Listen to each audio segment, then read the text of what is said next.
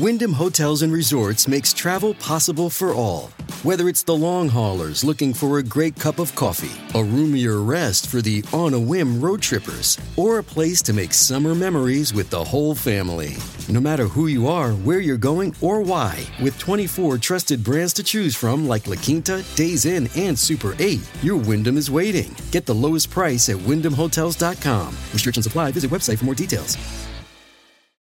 This is Afternoons with Rob Breckenridge on News Talk 770 Radio, Calgary's breaking news and conversation station. So let's start with these hearings today. As we mentioned, the Canadian Transport Agency hearing from passengers on these two Air Transat flights that were stuck for hours on the tarmac at the airport in Ottawa. Now, it was unusual circumstances. Planes had to be diverted. There was severe weather around Montreal, which is where they were supposed to go. But how is it that people can be stranded on the tarmac for hours upon hours without air conditioning on the planes, without food, without water? And what can the transportation agency really do? So is this all kind of for show? Now, joining us for some thoughts, very pleased to welcome to the program Gabor Lukacs. He's an air passenger rights advocate. Gabor, thank you so much for joining us. Welcome to the program.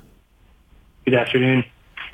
All right, so what do you make of the fact that this is happening? I mean, it sounds like the agency is taking this seriously. We got 2 days of hearings, but are you confident that anything will come of this? I'm not going to hold my breath. There is no doubt that they are taking the media aspect very seriously. They are creating a great show. Only the popcorn is missing. Nevertheless, in terms of actual changes, those happen not simply as public hearings and inquiries, but actually in the enforcement department of the Canadian Transportation Agency, which has already made it clear on at least on Facebook that they are not going to issue fines to Air Transat no matter what. And I'm finding it particularly troubling because the agency is actually trying to tell the public that they currently don't have the power to issue fines, which is actually false. They can issue a fine of up to $10,000 per incident. In this case, we have at least 336 passengers involved. That would be $3.36 million in fine. They could issue that, but they are misleading the public to believe that they are powerless.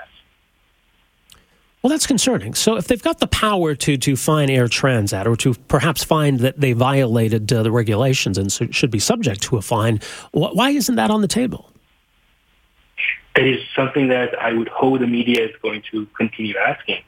I have no idea why it is on the table, and it's quite troubling that I often see that the mainstream media is not sufficiently critical of the information that the government is giving out. There's no enough fact-checking happening when the government says something. So what are the relevant regulations? What applies to a situation like this? So in this case, Air Transit has a document called the Tariff, which sets out the terms and conditions, including the obligation to allow passengers to disembark after 90 minutes. Breaching that document obligation set out there is not simply a civil matter.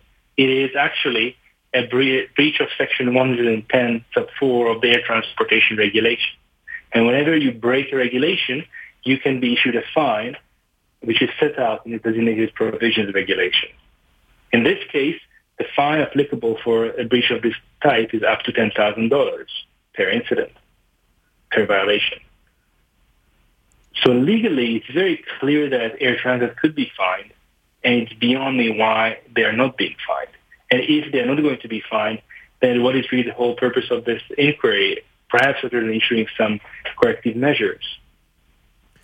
But the real correction happens when an airline knows that they will be facing financial consequences.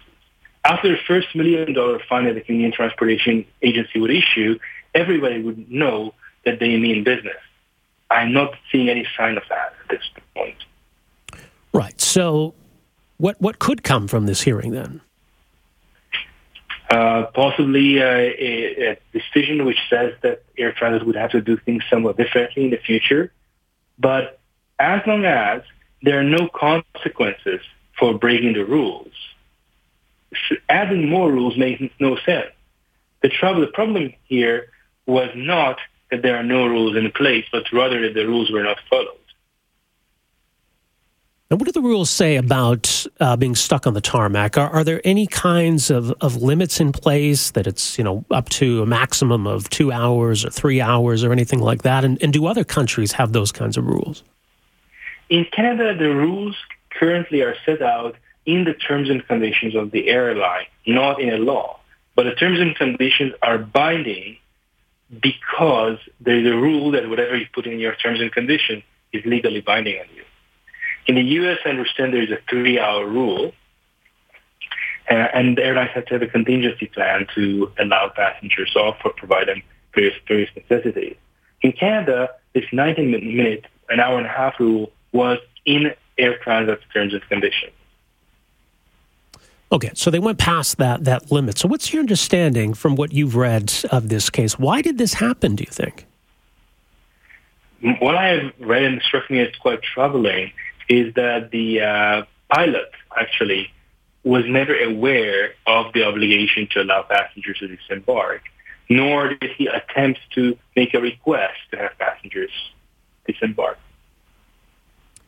So was the expectation that it was just a temporary landing at the airport in Ottawa and that they would continue on at some point to Montreal? That's what they have been telling passengers, but actually what I heard just today in a testimony, that at least one person who was an airline insider knew that it's not going to be just a few minutes.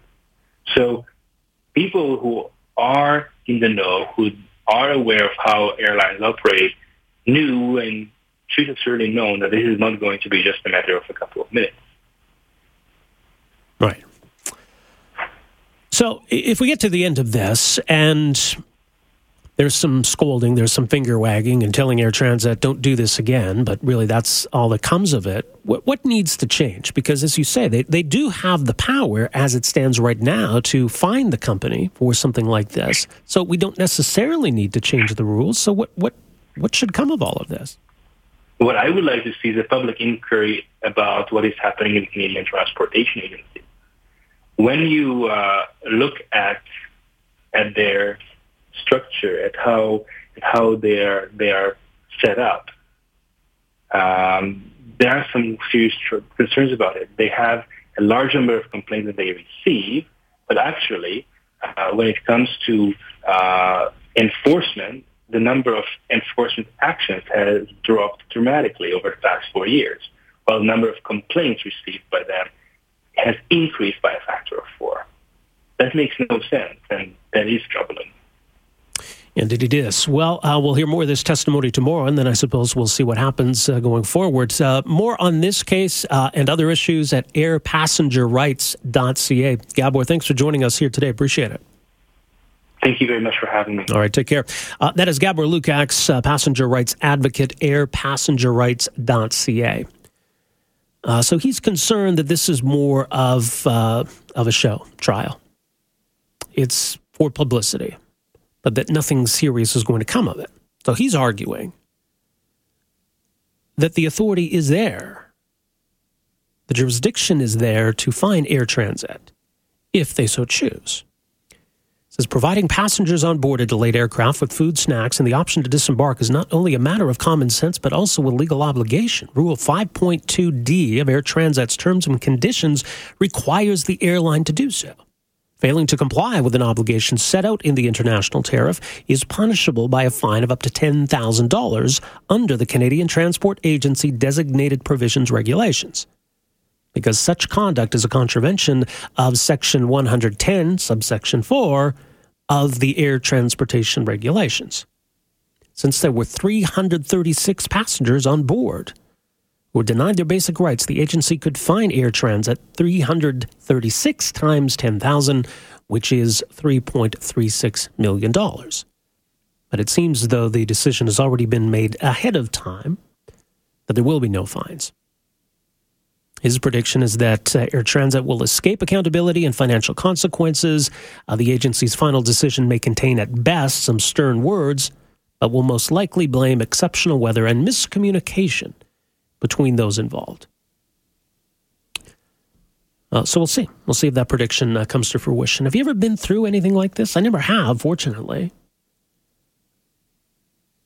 But yeah, I've been on flights where, you know, you're a little bit delayed man, we're going to have to wait a little bit longer. They're backed up, or there's concern about the weather. But nothing ever like that, right? 6 hours stuck on the tarmac. And they're not bringing you food or snacks or anything like that, and they're not letting you get off. It's got to be one or the other. That's just bonkers. Anyway, 403-974-8255 is a number. We're back with more right after this. Afternoons with Rob Breckenridge, starting at 12:30 on News Talk 770 Calgary.